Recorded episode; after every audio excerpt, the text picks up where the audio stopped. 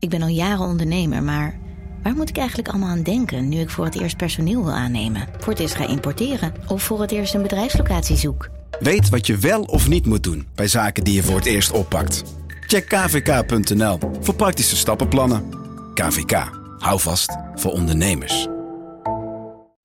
Al 125 jaar kwaliteit voor jou thuis met Miele. Dat vieren we met jou. Ontvang nu tijdelijk een cashback tot 125 euro op veel Miele-apparatuur. Geniet van de kwaliteit van Miele. Voor perfect verzorgd wasgoed en kleding die veel langer mooi blijft.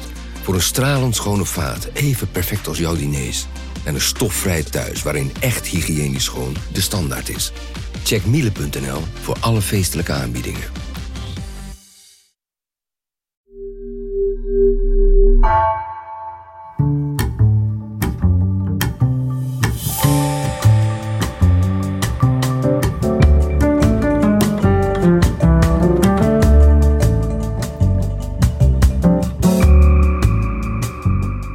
Welkom bij Heine van Teutem. In deze podcast duik ik, Simon van Teutem, samen met Bas Heijnen in belangrijke kwesties van deze tijd. Iedere keer met een gast waar wij nieuwsgierig naar zijn.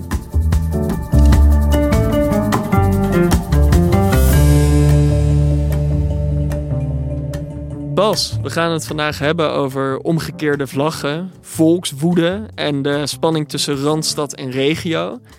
Waar ben jij eigenlijk opgegroeid en hoe duid jij de schijnbaar groeiende onbehagen op veel plekken buiten de grote steden? Um, nou, dat is een heel onderwerp, maar ik ben zelf opgegroeid in, uh, in Zwanenburg. Dat is dus, uh, tegen halfweg aan en halfweg zegt het al tussen Amsterdam en Haarlem in, maar wel Haarlem en Weerpolder. En Zwanenburg staat bekend natuurlijk vanwege de overlast van Schiphol. En het is waar dat uh, in mijn jeugd dat een grote rol speelde. Maar vier jaar geleden ben ik er terug geweest en toen zag ik eigenlijk ook dat dat dorp eigenlijk heel erg gegijzeld is door Schiphol. Dus uh, is eigenlijk nauwelijks ont doorontwikkeld in de 30, 40 jaar dat ik er uh, vertrokken ben. Uh, de detailhandel ingezakt. men heeft al een soort van compensatie gekregen, sporthal geloof ik. Maar ik vond nog best wel terug hoe dat dorp eigenlijk ja, door die hub van wat Schiphol moest zijn, eigenlijk in de verdrukking is gekomen. En dat is volgens mij nog steeds een probleem. Um, maar jij, uh, jij komt ook niet uit een grote stad. Je komt uit Bunnik. Uit Bunnik, Bunnik. Ja. En waar ligt Bunnik precies? Bunnik ligt voor de luisteraars? Uh, vlak, vlak buiten Utrecht eigenlijk. Oké, okay, is dat een grote... Uh... Nee, er wonen 7000 mensen in het dorp. En volgens mij iets van 16.000 in de gemeente. Maar dat was ook, uh, ja, ik, dat was soms heel verveeld opgroeien. Ik kan me nog goed herinneren. Je was niet iemand die vroeger je toekomst zag in Bunnik? Nou, ik dacht eigenlijk helemaal niet over na. Want ik kende ook niet heel veel plekken buiten Bunnik. Wij gingen niet naar hele verre plekken op vakantie.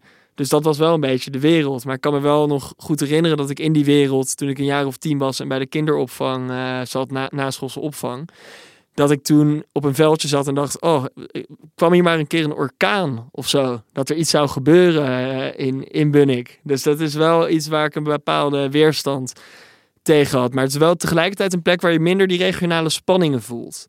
Dus je hebt daar nu geen omgekeerde vlaggen.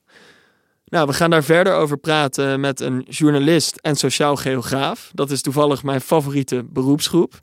Twee jaar geleden schreef zij het boek Een klein land met verre uithoeken over de kloof tussen centrum en periferie in Nederland. Te gast is Floor Milikowski. Floor, welkom. Dankjewel. Het gaat de laatste tijd in Nederland veel over regionaal onbehagen. Of de karikaturale versie daarvan, Randstad versus het platteland. Um, ja, de omgekeerde vlaggen zijn eigenlijk maar één voorbeeld daarvan. Maar jij zit al jarenlang in dit onderwerp, ook als sociaal geograaf. Hoe ben je eigenlijk in dat gebied beland?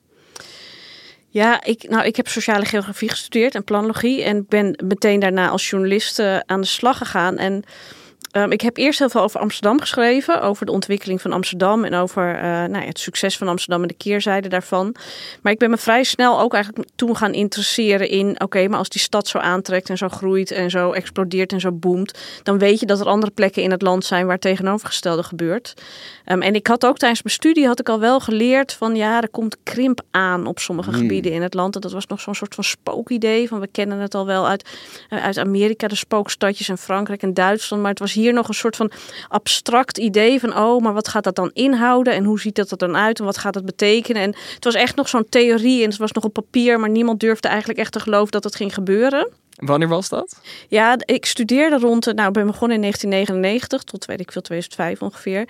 En um, uh, in 2006 kwam het eerste onderzoek uit waaruit echt bleek dat er plekken in Nederland waren die aan het krimpen waren. En die jaren daarvoor waren al wel allerlei verschillende deskundigen. Uh, ja, die trek naar de stad, het was evident dat dat ging leiden ja. tot, tot krimp op andere plekken. En, en, het was natuurlijk duidelijk welke plekken het om ging. Noordoost-Groningen, Zuid-Limburg, Zeeuws-Vlaanderen, de kop van Noord-Holland. Het was evident al jaren op welke plekken dat in eerste instantie ging gebeuren door de vergrijzing en de jongeren die daar wegtrokken. Um, en nou, gebrek aan werkgelegenheid daar. Um, en ik was gewoon heel nieuwsgierig, hoe ziet dat er dan uit? Wat betekent dat dan? En wat, wat, wat betekent dat voor die plekken? Wat betekent dat voor die mensen? En zo ben ik geleidelijk aan uh, ja, steeds meer de regio ingetrokken. En hoe meer je je ergens in verdiept, hoe interessanter het wordt natuurlijk. En hoe meer antwoorden je krijgt, hoe meer vragen je ook krijgt. Mm. Althans in mijn geval. Ja, dus ik ben daar steeds meer uh, in gaan verdiepen. Uh, ja, en ik, ja, ik vind het nog steeds fascinerend dat, nou ja, daarom heet mijn dat boek daarover ook een klein land met verre uithoeken. Dat je dus zo'n klein landje kan zijn met zulke enorme verschillen. Ja, en in dat boek plaats je dat regionale onbehagen eigenlijk ook in een nog breder historisch perspectief dan alleen die afgelopen twintig jaar. Je schrijft dat na de Tweede Wereldoorlog werd er juist veel geïnvesteerd in ja, nieuwe steden en in groeikernen en gebieden. En verdeling ook. Ja. ja, en verdeling. En uiteindelijk sloeg dat om. Kun je Ja. daar wat meer over zeggen? Ja, we hebben in die periode, de decennia na de Tweede Wereldoorlog, stonden natuurlijk helemaal in het teken van het gelijkheidsdenken. Hè? Ja. Dus, dus de spreiding van, van, van de kennis en macht en mogelijkheden en, eh, en, En talenten. maakbaarheid ook. Ma- maakbaarheid heel erg. Hè? Dus inderdaad, eh, het- vanuit Den Haag werd er heel specifiek juist geïnvesteerd in de meest kansarme delen van het land. Hè? Dus Zuidoost-Drenthe en Noordoost-Groningen en inderdaad Zuid-Limburg, waar de mijnen op een gegeven moment gingen sluiten. Daar werd nog heel erg geprobeerd om daar wat nou ja, tegenin te brengen. Er waren, er waren ook echt na de Tweede Wereldoorlog echt arme plekken nog. Hè? Ik bedoel, eh, eh, en dat bedenk ik niet zelf, maar de regio in Drenthe, gewoon echt de plaggenhutten nog. Hè? Gewoon Ja. echt armoede, hardcore armoede. Dat moest ontwikkeld worden. En niet alleen in de Randstad moest ontwikkeld worden. De Randstad explodeerde ook. Dus het was ook een soort van win-win. Door mensen en, en banen een beetje uit die Randstad eh, te duwen, ehm, zou de Randstad weer leefbaarder worden. En zouden die andere delen van het land meer economische ontwikkeling door kunnen maken. Dus er werd heel bewust ingezet op vestigen van fabrieken in andere delen van het land. Nou, de, de banen natuurlijk later hè, met het CBS en, en, en de PTT en eh, nou ja, de andere rijksdiensten. Ja, die die, verspreiding van... eh, ja, in de regio geplaatst werden. Dus het hele denken stond gewoon helemaal in het teken van we moeten eerlijk delen. Ehm, en vanaf de jaren tachtig um, kregen enorme economische crisissen. Wereldwijd was een grote crisis. Nou, Nederland zat langer in de crisis dan sommige andere landen. Omdat wij door die sociale zekerheid en dat gelijkheidsdenken best wel vast zaten in ons, in ons oude systeem. Maar we moesten om, we moesten mee in die geglobaliseerde wereld. Want de grenzen vielen weg, handelsbarrières vielen weg. Binnen Europa vielen de binnengrenzen weg.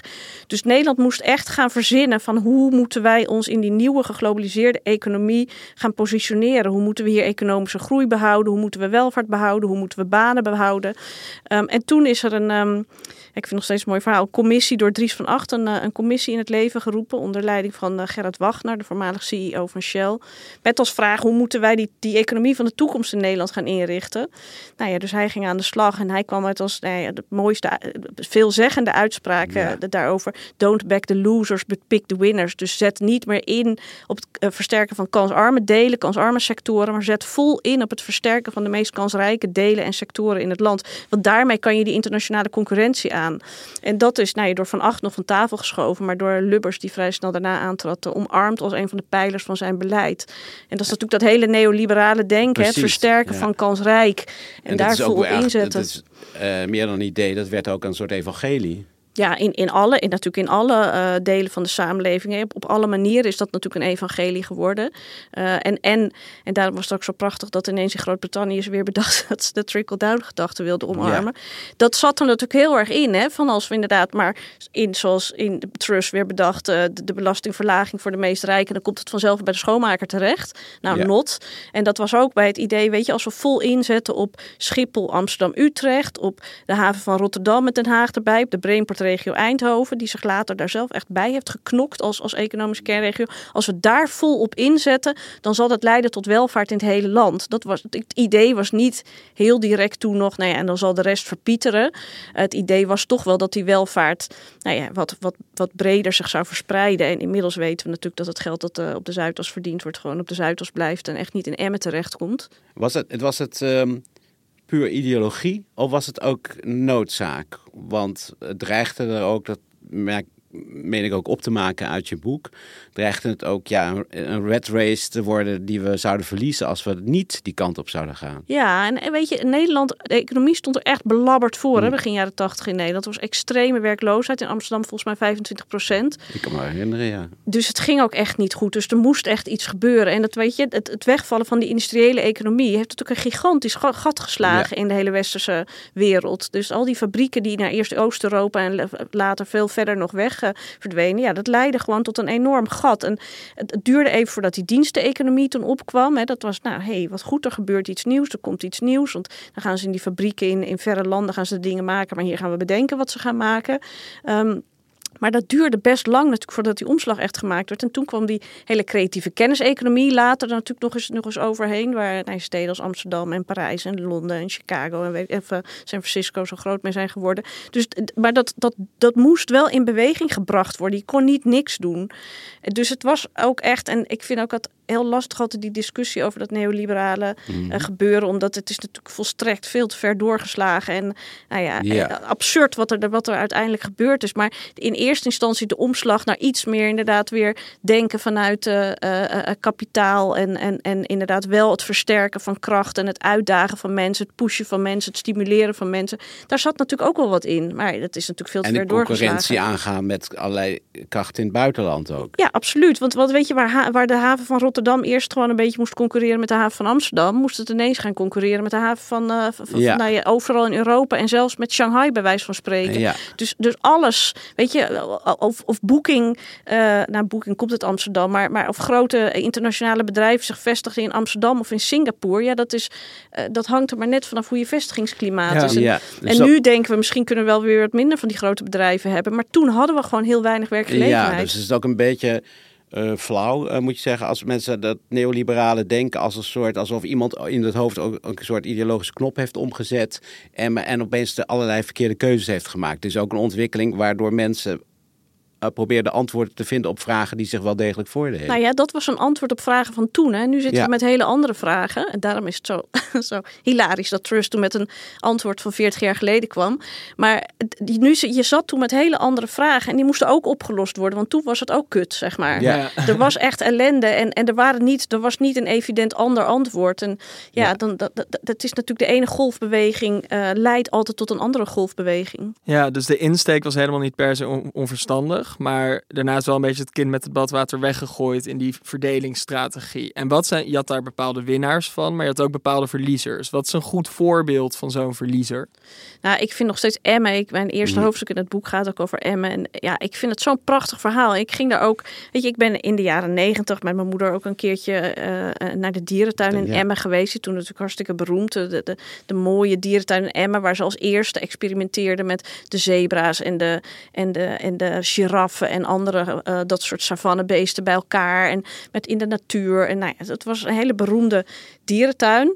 Um, en dat zijn ze op een gegeven moment, ging, die, nou ja, ging dat niet meer zo goed. En het ging met Emmen niet goed. En toen bedachten ze, um, we moeten iets anders gaan doen. We gaan een gigantisch dierenbelevenispark, uh, Emma Wildland Zoo, uh, is, heet het uiteindelijk, uh, gaan sorry, maken. Had dat, had dat, niet, dat het niet goed ging, had dat ook te maken met dat neoliberale... Ja, dus ik zal inderdaad... En ik, ik weet dat ik dat fascinerend vond, omdat ik las daarover, over dat Emma Wildlands. En ik las over de enorme financiële investeringen en problemen die dit met zich meebracht. En ik dacht inderdaad alleen maar dit is dus hoe het mis kan gaan. Dit is wat er gebeurt als je dat neoliberale denken te ver doorzet. Want Emma, het ging super slecht met Emma. Het gaat al, hmm. nou ja, het, sinds de deindustrialisatie dus heel slecht met Emma.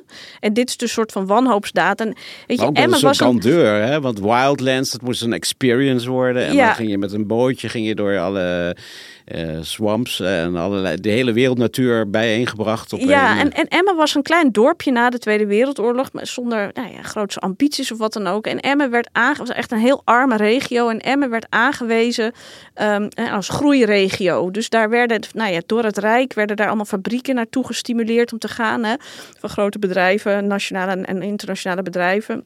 Dat dorpje werd opgepompt tot een middelgrote stad met hele fancy de, de, woonerven zijn daar voor het eerst uh, uh, aangelegd. Nou, de hele wereld kon kijken naar die woonerven, super bijzonder allemaal. Dat hele uh, modernistische denken van die verschillende functiescheiding, met je hebt wonen en werken en winkelen en rekenen, je moet allemaal los van elkaar. was super modern en hip en alles. Nou ja, en het ging helemaal goed en veel werkgelegenheid uit, het, uit de hele wereld kwamen mensen om daar te werken. Um, helemaal booming, totdat ineens dus die gingen sluiten in Nederland. Want die fabrieken gingen dus naar lage lonenlanden. En toen was Emmen, dat kunstmatig vanuit Den Haag was opgepompt van een klein dorpje tot een middelgrote industriestad. Daar viel alles weg. En toen kwam het neoliberale denken. Uh, ja, iedere regio moet het maar een beetje voor zichzelf uitzoeken. En iedere gemeente moet het maar een beetje voor zichzelf uitzoeken. Terwijl in de decennia daarvoor had Den Haag precies gedacht, bedacht wat we in welke regio hoe gingen doen. En, hoe, en wie het, nou ja, dat eerlijk delen. En het was gewoon helemaal tekentafel bedacht. Maakbaarheidsdenken inderdaad. Ja, en toen kwam dat andere van nou zoek het lekker zelf maar uit. En Emma had gewoon niet zo heel veel om op terug te vallen. Nou, ze hadden die leegstaande fabrieken. Die hebben ze heel snel gesloopt. Achteraf zonde. Want ja, dat is toch erfgoed waar je iets Ja, mee, mee ja. kan hè, later. Maar toen dachten ze weg ermee. Nou ja, en, en toen kwam ook nog eens de krimp eraan. Eh, wat eerst, het was ook nog heel tragisch. Weet je, rondom 2000 was het hele verhaal van de trek naar de stad. En toen was nog de illusie bij best veel steden: die trek naar de stad betekent voor elke stad dus groei. Dus Emmen dacht ook: hey, supergoed, trek naar de stad. Dus Evenredig, zeg maar. Dus Ja. naar- Oké, ja. want wij trekken dan wel mensen uit de regio, uit, uit Drenthe, weet je wel. Dus, dan, dus die waren helemaal ingesteld op groeiscenario's. En die hadden allemaal bouwplannen, wonen en weet ik wat allemaal. Totdat dus, wat ik net al zei, in 2006 dat vernietigende onderzoek uitkwam. Waaruit bleek dat gewoon echt delen in Nederland serieus al aan het krimpen waren. Of heel snel zouden gaan krimpen. Nou ja, en toen sloeg de paniek echt in Emmen wel toe. Van oké, we hebben dus krimp in aantocht. We hebben geen werkgelegenheid. We moeten het zelf uitzoeken. Hoe dan? Wat dan? Wat is onze kracht? Nou, en toen zaten er een aantal ambitieuze, daadkrachtige bestuurders, waarvan je de toekomst moet uitwijzen of die de stad eh, goed hebben gedaan of juist kwaad hebben gedaan. Dat, dat is te snel om daarover te oordelen, vind ik. Die hebben inderdaad tegen alle adviezen in en met enorme financiële risico's dat Emma Wildlands Zoo uit de grond gestampt. En, en daar dat het inderdaad uit echt voor elkaar weten te En er krijgen. moest ook heel veel worden aangepast, hè? Ach, het hele stadscentrum moest op de schop. En er moest een nieuwe tunnel en er moest een nieuw stadsplein. En ik weet nog zo goed dat ik met, met die, eh, de woordvoerder van de dierentuin, Wieberen Landman, bioloog, ook daar in een loods, een geheime loods, daar in de dierentuin stond met zo'n bouwlamp erboven. En zo'n zo'n zo'n touwtje waar die die bouwlamp mee aan had. En daar lag de maquette.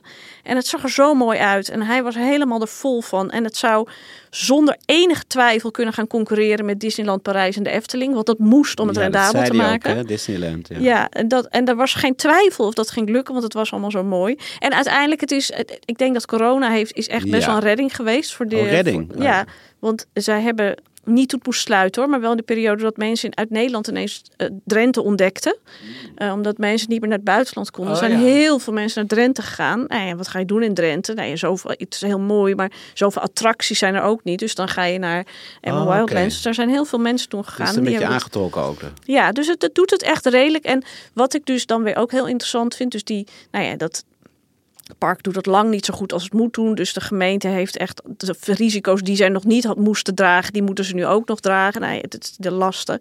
Maar het leuke is wel dat er, doordat die dierentuin moest worden aangelegd, is er dus ook een heel nieuw stadsplein gekomen. Dat moest, omdat het anders niet zou werken. En het is wel een supermooi stadsplein geworden. Ja, Het is echt perfect. En daarvan denk je wel, nou ja, misschien is dat dan in combinatie met zo'n Ja. dierentuin. En het heeft wel tot voor nieuw elan ook in die stad gezorgd. Een soort van nieuw zelfbewustzijn, nieuw zelfvertrouwen. Het is Dus toch dat is wel, dat is nog hangende of het, of het, eh, of het een succes blijkt. En dat is ook heel fragiel natuurlijk, met alles wat er uh, speelt. Ja, maar dat neemt niet weg de tragiek van het verhaal, inderdaad, die echt alleszeggend is over nou ja, de pijn die, die van de ene plek in Amsterdam, Eindhoven, uh, Utrecht, uh, stad Groningen ook, hè, ja, die booming zijn. Nou, daar hoeven ze relatief weinig voor te doen, want die kenniswerkers die trekken naar dat soort steden met universiteiten, met, met hoogwaardige kantorenwerkgelegenheid, verbonden met het international netwerk van global cities. Hè, dus, dus de Amsterdammers meer verbonden met Londen en Parijs en New York dan, dan met, met Emma, bij wijze van spreken. Hè. Um, dus je hebt dat soort plekken. En dan heb je inderdaad de Zuid-Limburgs, de Achterhoeks, de, de, ja, de regio Zuidoost-Drenthe, Zeeuws-Vlaanderen. En steeds meer ook binnen de Randstad hoor, plekken die, die er echt tussen vallen. Ja, en die, die kloof is gewoon te groot geworden. Je ja. beschrijft ook um, dat uh, uh, toen dat spook van die krimp uh, opdoemde, dat he, die gemeentes, heel veel gemeentes nog heel sterk in dat groeiscenario zaten. Dus die hadden echt het gevoel dat, ze, dat groei was de voorwaarde om te kunnen voortbestaan. Nou, je geeft het voorbeeld van Emmen. In zekere zin is dat misschien ook zo.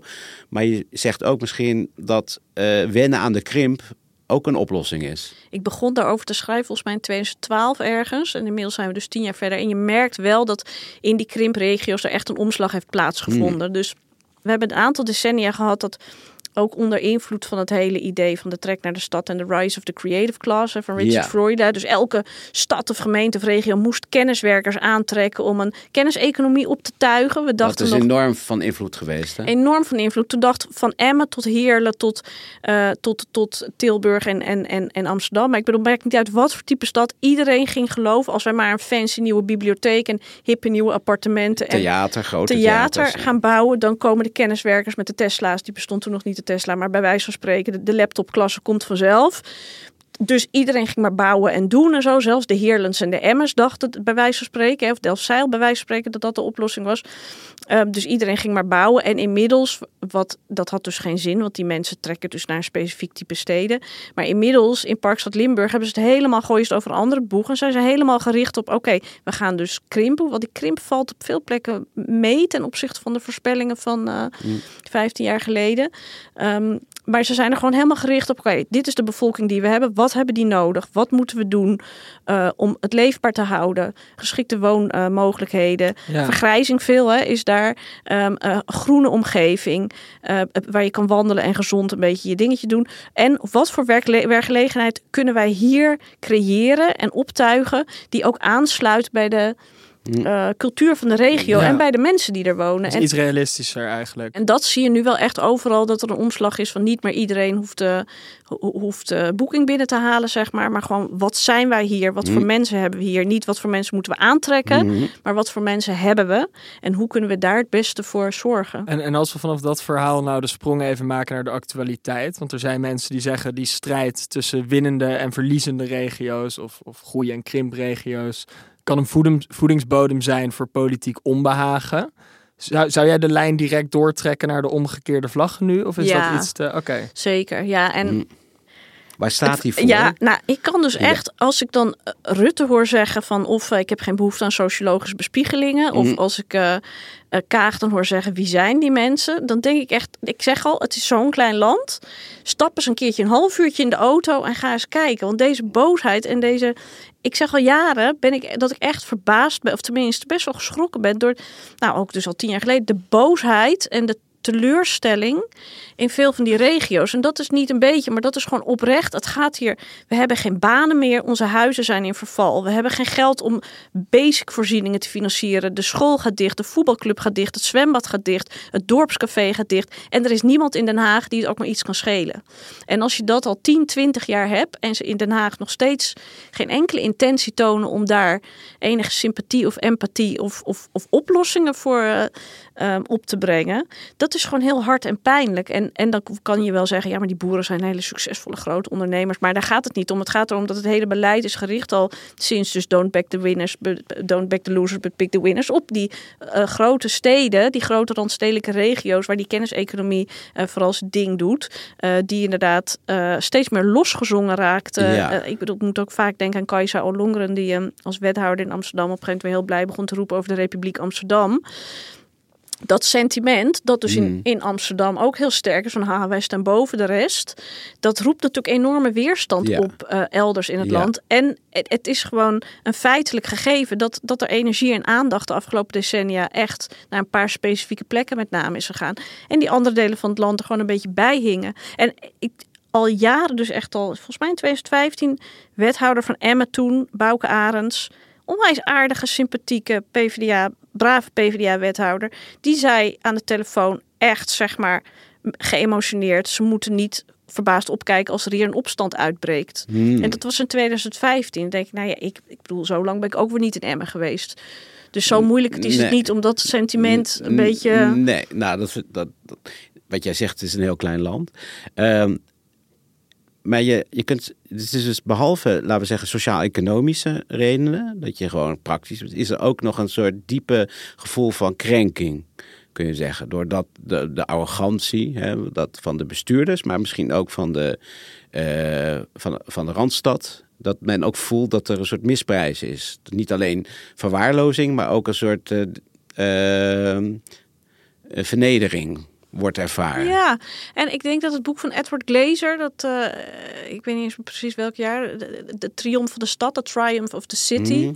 De stad is de plek waar iedereen gezonder, gelukkiger, beter, weet ik veel wat allemaal. eh, dat was echt het, het, het ja, en de Rise of the Creative Class en dat soort dingen. En Enrico de Global Moretti met City ook de Global Saskia City, Sassen. Saskia Sassen. Ja. En die had er nog kritiek op. Maar ook Enrico Moretti met zwaar agglomeratiekracht. Dus je moet vol op ze inzetten op grote steden. Want daar sterke agglomeratie, hoge arbeids, arbeidsproductiviteit. We hebben echt vol ingezet. De eeuw van de stad, hè, wordt het ook vaak genoemd. Op die steden als de oplossing voor alles. En ook al, weet je, vaak gezegd van... Hey, iedereen moet in de stad gaan wonen, want dat is duurzamer. Want dan woon je kleiner op elkaar. En er is echt toch een soort van sentiment ontstaan. Van ja, de rest van het land doet er niet echt toe. En dat telt niet helemaal volwaardig mee, want dat is niet heel stedelijk. Hè? Ik Het bedoel is ook ook als heel je. saai, Het is heel saai en het is ook. wordt al gezegd. Ja, het, maar het- ja dat ook. En, en, maar ik verbaas me dus ook soms over dat we zijn gaan denken met z'n allen dat we allemaal hetzelfde zijn. En dat we dezelfde behoeftes zijn, hebben en dezelfde ambities en dezelfde doelstellingen en dezelfde levensstijl. En ik, Op welk vlak dan bijvoorbeeld? ja, nou, dat iedereen in de stad zou willen wonen. Er zijn oprecht ambtenaren binnen de gemeente Amsterdam die oprecht zeggen: ja, maar als je alle mensen in Nederland gaat vragen zonder eh, financiële belemmeringen waar zou je willen wonen, dan zal 100% zeggen Amsterdam. Ja, maar je beschrijft in je boek een, eh, een, eh, een docent van de Rietveld, Erik Wong, die dan in, naar het Hoge Noorden gaat en een eigen, eh, ja, wat is, het, een cultureel centrum, een soort broedplaats wil doen. En dan zegt hij, ja, er komen af en toe studenten van de Rietveld die die les geeft. En die zie je helemaal met vertrokken gezicht uit die bus komen, want het is een heel eind hè, in hun perceptie. Eh, maar dan zegt hij, ja, na een tijdje zijn ze gewend. En dan vinden ze het heel leuk, die, die ongelandelijke omgeving. En dan vraag jij, en komen ze dan nog een keer terug? En dan zegt hij nee. Dus de- eh, ook omdat het leven in de stad spannender, dynamischer, op, eh, uitdagender is. Voor die mensen wel, Ja. voor die studenten wel.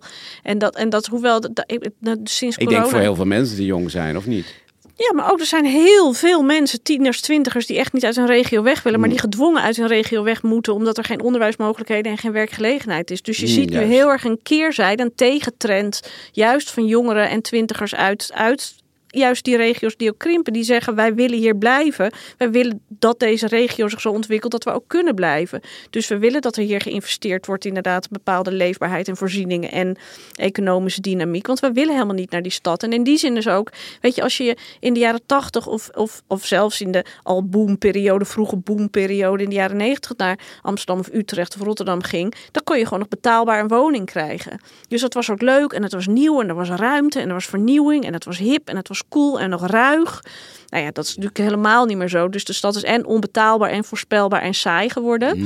Natuurlijk ook nog heel bruisend en dynamisch, maar het is echt een andere tijd. En Ja.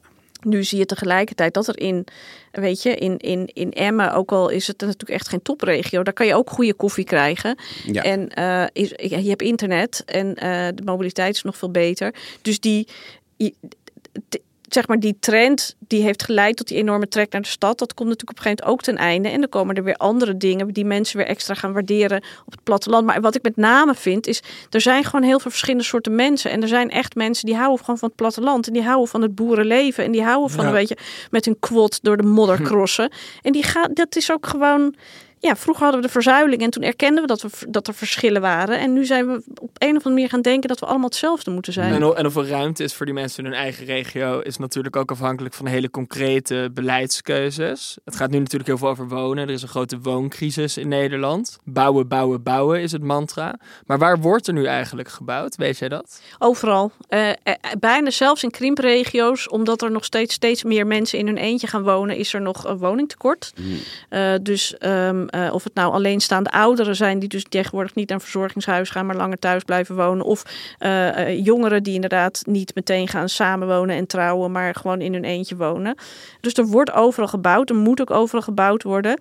Um, maar het moet heel erg op maat. En die bouwlobby met bouwen, bouwen, bouwen, die ook heeft verzonnen dat we een miljoen woningen nodig hebben, wat ja. volstrekte onzin is. Hoeveel um, moeten we dan hebben ongeveer?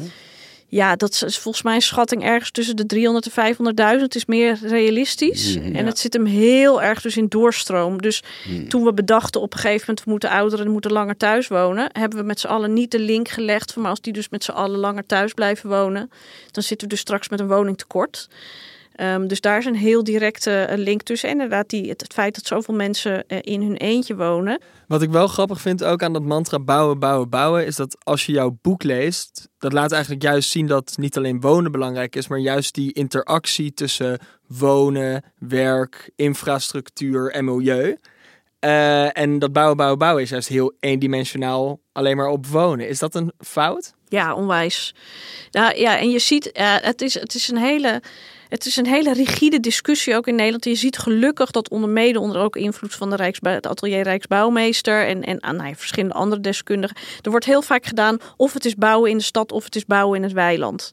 En of het zijn flats in de stad of, of eengezinswoningen in het weiland. Nou, dat is al kul, want je kan uh, uh, veel gevarieerder en diverser bouwen dan vaak gesuggereerd wordt. En het is, er zijn veel meer alternatieve woonvormen, van wooncoöperaties tot hofjes, tot veel meer met gedeelde functies en coöperatief bouwen en weet ik wat allemaal. Um, uh, en dat hele idee van bouwen in het weiland, wat we natuurlijk met de Finex ook hebben gedaan, hè, dus de vierde nota extra, die, die in de jaren, begin jaren negentig is aangenomen. Ja, dat is wel even grappig. Dat is dus de vierde nota ruimtelijke ordening extra. Want er werden toen grote rijksnota's gemaakt over dus niet alleen wonen, maar over de ruimtelijke ordening. Dus precies die interactie van al die verschillende velden. En dat is, dat, daar is Finex naar vernoemd. Precies. Dus veel mensen, denken, veel mensen denken vaak dat Finex gewoon betekent nieuwbouwwijk. Maar dat is dus echt niet waar. Dat zijn de woningen die tussen 19, begin jaren 90 en nu nog steeds veel Finex-wijken zijn nog steeds niet helemaal af. Die periode zijn gebouwd. En toen, het, het mooie aan de vierde nota ruimtelijke ordening was dat dat, die is eind jaren 80 aangenomen, dat daar een heel uitgewerkt idee was over de ruimtelijk-economische toekomst van Nederland. Dus daar zat een heel duidelijk idee. Er was een heel nou ja, goed geanalyseerd idee over um, die internationale kenniseconomie, hoe die zich zou ontwikkelen, welke positie Nederland daarin zou moeten uh, hebben, uh, hoe Nederland verknoopt moest worden met, met andere economieën. Dus de, de hoge snelheidslijn naar het zuiden, naar Parijs, is er onderdeel van de Betuwe-lijn. Los van de vraag hoe succesvol die nou is. Die moest de haven verbinden met het Europese achterland. Schiphol moest groeien om, om Nederland te verknopen via het luchtverkeer met, met die internationale net netwerken. En er moest vooral heel erg geïnvesteerd worden in woningbouw bij de grote steden. Dus dat was het idee achter de Finex. Of achter de vierde nota en daarna dus inderdaad de Finex. Dus wat je zegt, dat hing enorm met elkaar samen. Ook het idee van die grote nieuwe stations, of die, die, die stationsontwikkelingen die we allemaal sindsdien hebben doorgemaakt. Die opknappen van stations en stationsgebieden die helemaal nou ja, multifunctioneel zijn geworden. Stations die zelf ook ontmoetingsplekken zijn geworden. Hè, met cafés en dingen en weet ik wat allemaal. Daar zat een heel idee achter. Best wel een neoliberaal idee ook, toch? Ja, ja, ook. Ja, nou ja, du ja, dubbel. Ja, niet, nog niet zo hevig als het daarna is, is, is. Want het was best wel verspreid over het land. Het zit ook best wel overal Phoenixwijken. Maar het idee was vooral, doe het op de knooppunten inderdaad. Mm, dus mm. Ja, ja, misschien wel ook wel neoliberaal. Nog niet heel extreem neoliberaal. Is het wel geworden in zijn uitvoering misschien. Vooral dat de projectontwikkelaars er helemaal mee... Precies, ja. En ook die stations die allemaal die winkeltjes hebben. En terwijl het spoor, uh, dat werd... Ja, uh, verschrikkelijk. Ja, maar dat is natuurlijk... Dat goed is, onderhouden. Dat is natuurlijk het erge. Dat, dat mooie ideeën die toen bedacht zijn... dat die door allerlei andere ontwikkelingen... die sindsdien hebben plaatsgevonden... Dat, dat, dat natuurlijk de hele boel is uitgehold en uit elkaar is gevallen. Maar dat hele wonen, wonen, wonen, bouwen, bouwen, bouwen... Ja, dat is gewoon, een, dat is gewoon te simpel. En het feit dat we geen ministerie van Ruimtelijke Ordening meer hebben... en we hebben nu gelukkig wel weer een minister van Volkshuisvesting, ehm, die geen weinig eigen budget heeft hè, en niet echt een eigen ambtenarenapparaat. Dus dat is ook ingewikkeld. Maar hij is nog niet. Hij gaat nog niet over die ruimtelijke ordening, wat misschien ook wel rustig is, want dat had ook zijn keerzijde. Maar het, het, het je wil wonen ergens waar werk is en tegelijkertijd wil je werk creëren op de plekken waar dat niet is. Dus het is best een ingewikkeld systeem. Er wordt echt ook wel, ook bij ministeries en bij provincies hard gezocht naar oplossingen en naar antwoorden. Maar als ik je goed begrijp, dan ligt dat antwoord eerder bij zo'n nieuwe integrale visie. Dus een vijfde nota ruimtelijke ordening misschien. Dan bij een miljoen woningen of bouwen, bouwen, bouwen. Ja, nou we hadden de omgevingswet moest een soort van... Uh, ja. Dat is natuurlijk echt een, een, draak van een ding geworden. Dat slaat nergens meer op. Uiteindelijk is ook de vraag natuurlijk of het ooit nog, nog ingevoerd gaat worden. Het idee was dat je integraal dan dingen kon gaan aanpakken. Maar het is, het is veel te veel een technocratisch, bureaucratisch eh, ding geworden dan een ding met visie ik, ik weet niet of je terug moet naar de notas van toen. Daar was ook echt van alles op aan te dingen. Maar je moet wel weer weten waar je mee bezig bent. En je moet snappen dat wonen en economie en mobiliteit met elkaar te maken heeft. En je moet snappen dat inderdaad ook, weet je, een woonwijk zonder voorzieningen en zonder. Uh, ik, ik heb laatst een heel groot stuk over Culemborg geschreven voor de Groenen. En dat wordt waarschijnlijk een soort van basis-uitgangspunt ook weer voor, voor een volgend boek voor onderzoek. Culemborg is van oudsher een heel rijk handelsstadje. Uh, een onwijs mooi middeleeuws centrum met, met, met kerken, maakindustrie had. Het onwijs eh, ambachtelijke, nou ja, hoogwaardige maakindustrie, meubelindustrie, sigarenindustrie. Maar ook een heel rijk geestelijk leven, enorm sterk verenigingsleven. Um, en met hele mooie woningen daar in dat middeleeuwse stadje. Maar in de loop van de tijd is die, is die werkgelegenheid daar weggevallen. En is het wonen daar steeds meer gewild geraakt. Die kerk is ook weggevallen, grotendeels. En er zijn allemaal uitbreidingswijken aangekomen. En er is nu dus bijna geen werk meer in dat hele Culemborg, maar er zijn heel veel woningen. En de verenigingen die vallen weg, want ja, er is bijna, nee, er is geen binding meer, weinig binding nog in dat stadje. Ehm, en dan zie je dus dat de hele gemeenschapszin, de identiteit, het karakter verdwijnt. Die nieuwbouwwijken hebben bijna geen winkels meer en inderdaad geen werkplekken en dingen. En dan krijg je dus dat iedereen terug, teruggetrokken in zijn Phoenixhuisje zit en geen binding meer met elkaar heeft. En dat, uh, wat de Rijks, uh, Rijksadviseur Wouter Veldhuis het had over een waterhoofd. Dan is zo'n klein oud stadje helemaal zo omringd met van die grote uitbreidingswijken. En dat raakt helemaal uit balans. Mensen, nou ja, en dat je op een gegeven moment denkt, maar waar zijn we nou mee bezig? Wat denken we nou dan voor samenleving dat we aan het creëren Wordt zijn? Wordt daar nog steeds slecht over nagedacht? Of zijn er allerlei initiatieven om juist een beetje die holistische of integrale visie op wat een woongemeenschap is uh, te ontwikkelen? Is daar, is daar wel een, is daar echt wel een, uh, zit daar een dynamiek achter? Of is ja, het nog steeds. Uh... Je ziet dat, dat in de breedste zin, en ook Robert Putnam heeft net zijn nieuwste boek, gaat heel erg over gemeenschapszin. Dat je voelt dat mensen hebben weer behoefte om ergens bij te horen. Hè? En ook, ook buiten de internetbubbels. dat je gewoon weer behoefte hebt om inderdaad, ja, we, we, horen niet meer bij een kerk, we horen niet meer bij een politieke partij. Putnam is van bowling alone, toch? Ja, Over dat mensen alleen kids. gingen bowlen in de Verenigde Staten. Dat het vereniging, hoe belangrijk het verenigingsleven eigenlijk is voor sociale cohesie. En hoe belangrijk dat weer is voor institutioneel vertrouwen in politiek ja, en in, in het gevestigde orde. Ja, en ik denk dat misschien wel echt het allergrootste drama van het neoliberalisme is natuurlijk de totale individualisering van de mensen. Hè? Dat inderdaad, we hebben alleen nog maar een overheid, we hebben een markt en daartussen zweven allemaal ontheemde mensen, individuen die niet meer weten wie ze zijn, waar ze bij horen en wat hun positie is. En...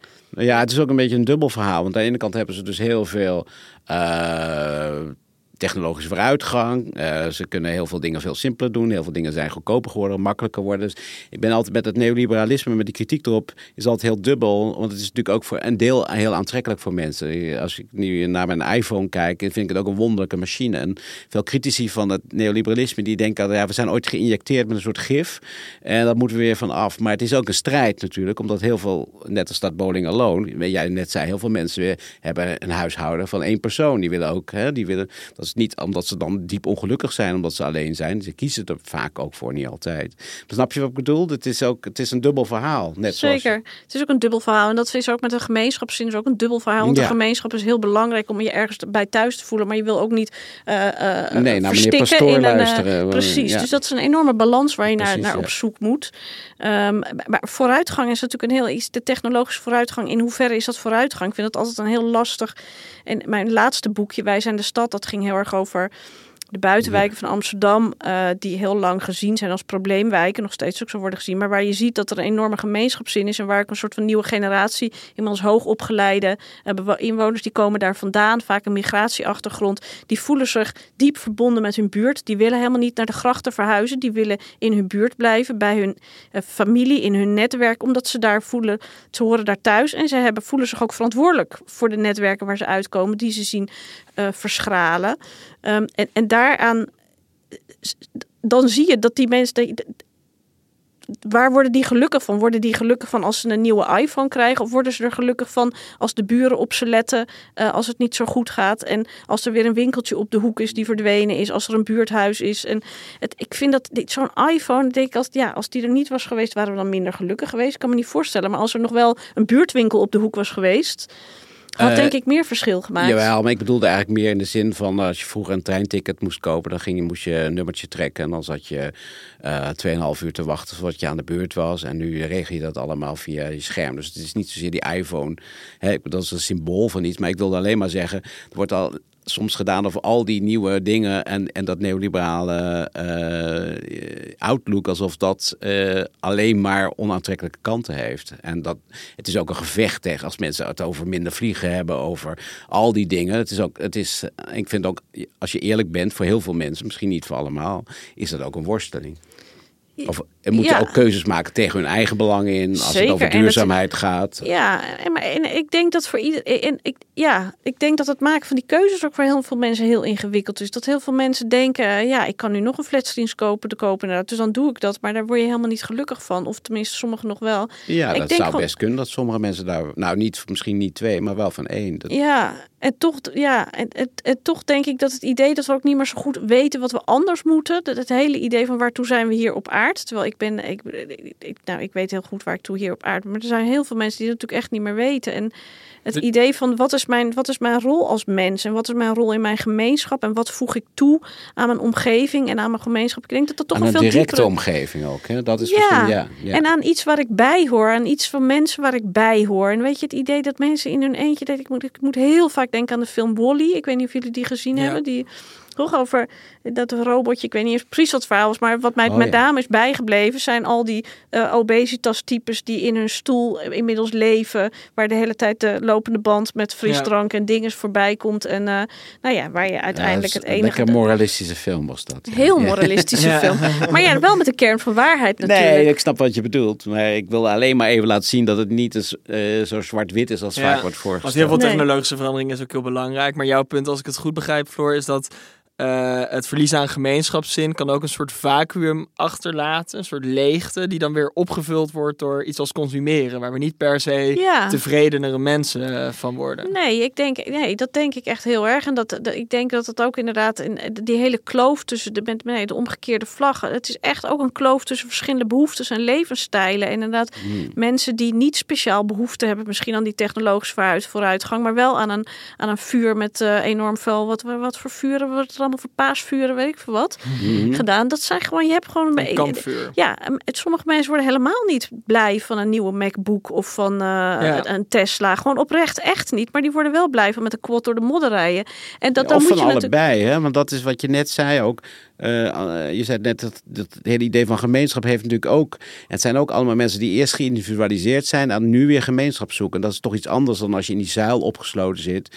Uh, als je, zoals mijn moeder uit een zwaar katholiek milieu kwam en dacht van uh, de jaren 50, 60, ja, ik mag ademen eindelijk, bij wijze van spreken. En zo zijn die ontworsteling aan die benepenheid van die gemeenschap was natuurlijk ook een drijvende kracht achter heel veel ontwikkelingen in Nederland. Zeker. En, en, en ik bedoel, je zal ook Kijk, je gaat nu vast weer meer gemeenschapszin krijgen. Gaan mensen kan weer opzoeken en dan willen mensen daar op een gegeven moment weer uitbreken. Ja. Dus dat zijn natuurlijk ook dat van dat soort. Ja, ambi ja, ambivalentie die je altijd zal die hebben. Zal je, maar ik denk wel dat het hele idee dat mensen weer iets meer verbondenheid met elkaar moeten voelen. Zowel. Uh, Zeker. Uh, maar, maar, maar, ik denk dat dat dus ook iets heel praktisch, pragmatisch moet hebben. In de zin van inderdaad, nou ja, dat werken en wonen en, en voorzieningen en zo weer meer met elkaar verbonden moeten zijn. En dat uh, de gemeenschapszin ook vanzelfsprekend weer moet ontstaan zoals het vroeger ontstond uh, in de vakbond rondom een fabriek. Weet je wel? Ik bedoel, het moet niet allemaal, ja, waar langs zoek je nu die gemeenschapszin? Ja, of heel ideologisch of weet ik wat. Het moet juist ook weer een pragmatischere functie hebben. Van je bent gewoon op elkaar aangewezen, je hebt het gewoon met elkaar te doen. En dan ontstaat er vanzelf wel een bepaald soort cohesie die je nodig hebt. Ja, misschien ook wel uh, tussen mensen die elkaar eerder digitaal naar het leven staan. Ja, dat je ook denkt, als Elon Musk nou gewoon Twitter helemaal aan gort helpt, dan zijn we er vanaf. Terwijl ik heel, met heel veel plezier op Twitter ben. Maar soms denk ik wel eens, als het dan gewoon eventjes een paar jaar niet zou zijn, zouden we misschien met z'n allen wat tot rust kunnen komen. Als jij Nederland uh, tijdelijk even mag uh, hervormen, uh, wat zijn de, de belangrijkste projecten die jij zou doorvoeren, die noodzakelijk zijn? Nee, is dus een reden dat ik de politiek niet in ben gegaan. En, uh, nee, maar je, mag, je hoeft, het ook, nee, je hoeft geen nou ja, draagvlak te zoeken. Nee. Je mag zo zelf zeggen wat nou je belangrijk vindt. Kijk, wat heel belangrijk is volgens mij, er zijn nu regio-deals, zo heet dat. Dus dat is vanuit Den Haag is er, zijn er budgetten beschikbaar gesteld waar, waar vanuit regio's uh, aanvragen kunnen worden gedaan om bepaalde nou ja, ontwikkelingen in gang te zetten. Um, en, en daarin zie je dat als je inderdaad geld geeft naar bepaalde regio's die een plan hebben, dat er van alles nieuws ontstaat. En dat er inderdaad, eh, dat die, die, die regio die moet heel erg gaan over brede welvaart. Dus welke werkgelegenheid, leefbaarheid, wonen, onderwijs, gewoon een pakket. En die interactie van wonen, Die interactie heel erg. En hij dwingt, die regio dwingt ook tot samenwerking, want het moet echt op regionaal niveau. Dus niet één gemeente mag aanvragen, maar je moet dus, nou ja, zoals in Noordoost-Friesland, er zijn er acht gemeenten samen en het provincie en uh, de woningcorporaties en de onderwijsinstellingen en lokale ondernemers. Die hebben met elkaar dan een deal gesloten. We gaan dit en dit willen we doen. Daar hebben we dit en dit budget voor nodig. En dan kunnen we hier de economie gewoon weer op onze manier uh, uh, nieuw leven inblazen. Dan kunnen we de woningvoorraad weer een beetje aanpassen. Dan kunnen we, nou, daar zitten ze ook heel erg met duurzame uh, toerisme zitten ze daar bijvoorbeeld. En, en dan zie je dat er echt nieuwe dingen ontstaan en dat het echt iets doet. En ik denk dat een van de belangrijkste dingen is nu vertrouwen hebben in dat als je die regio's geld en uh, zelfstandigheid, autonomie geeft om uh, te investeren op hun eigen manier in die ontwikkeling van die regio, dat er, van, dat er vrij makkelijk allerlei nieuwe dingen kunnen ontstaan. Als ik jou goed versta, Floor, dan geloof jij toch veel meer in een soort van bottom-up uh, oplossing dan, dan top-down? Op dit moment wel, omdat we op, op, aan de top het antwoord niet hebben. Ja. En ik denk dat we, ik weet je, die, die, die uh, neem nou het succes van de stad. Hè. Dat komt voort uit die hele krakersbeweging, jaren 60 beweging, studentenbeweging. Die ineens ruimte en vrijheid in de stad voelde om een heel nieuwe levensstijl, nieuwe cultuur, nieuwe dynamiek en uiteindelijk ook nieuwe economie uh, op poten te zetten. Dat kwam niet omdat ze in Den Haag of in de Stopera wisten wat ze moesten doen.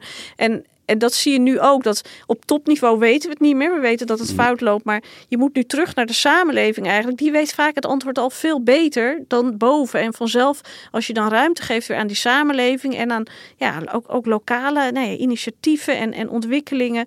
Dan zal die kennis daarvan en die inzichten daarvan. Die zullen vanzelf weer leiden tot nou, nieuwe kennis in Den Haag. Waardoor je dat kan stimuleren. Mooie afsluiting, Floor. Dankjewel. Graag gedaan. Dankjewel. Graag gedaan.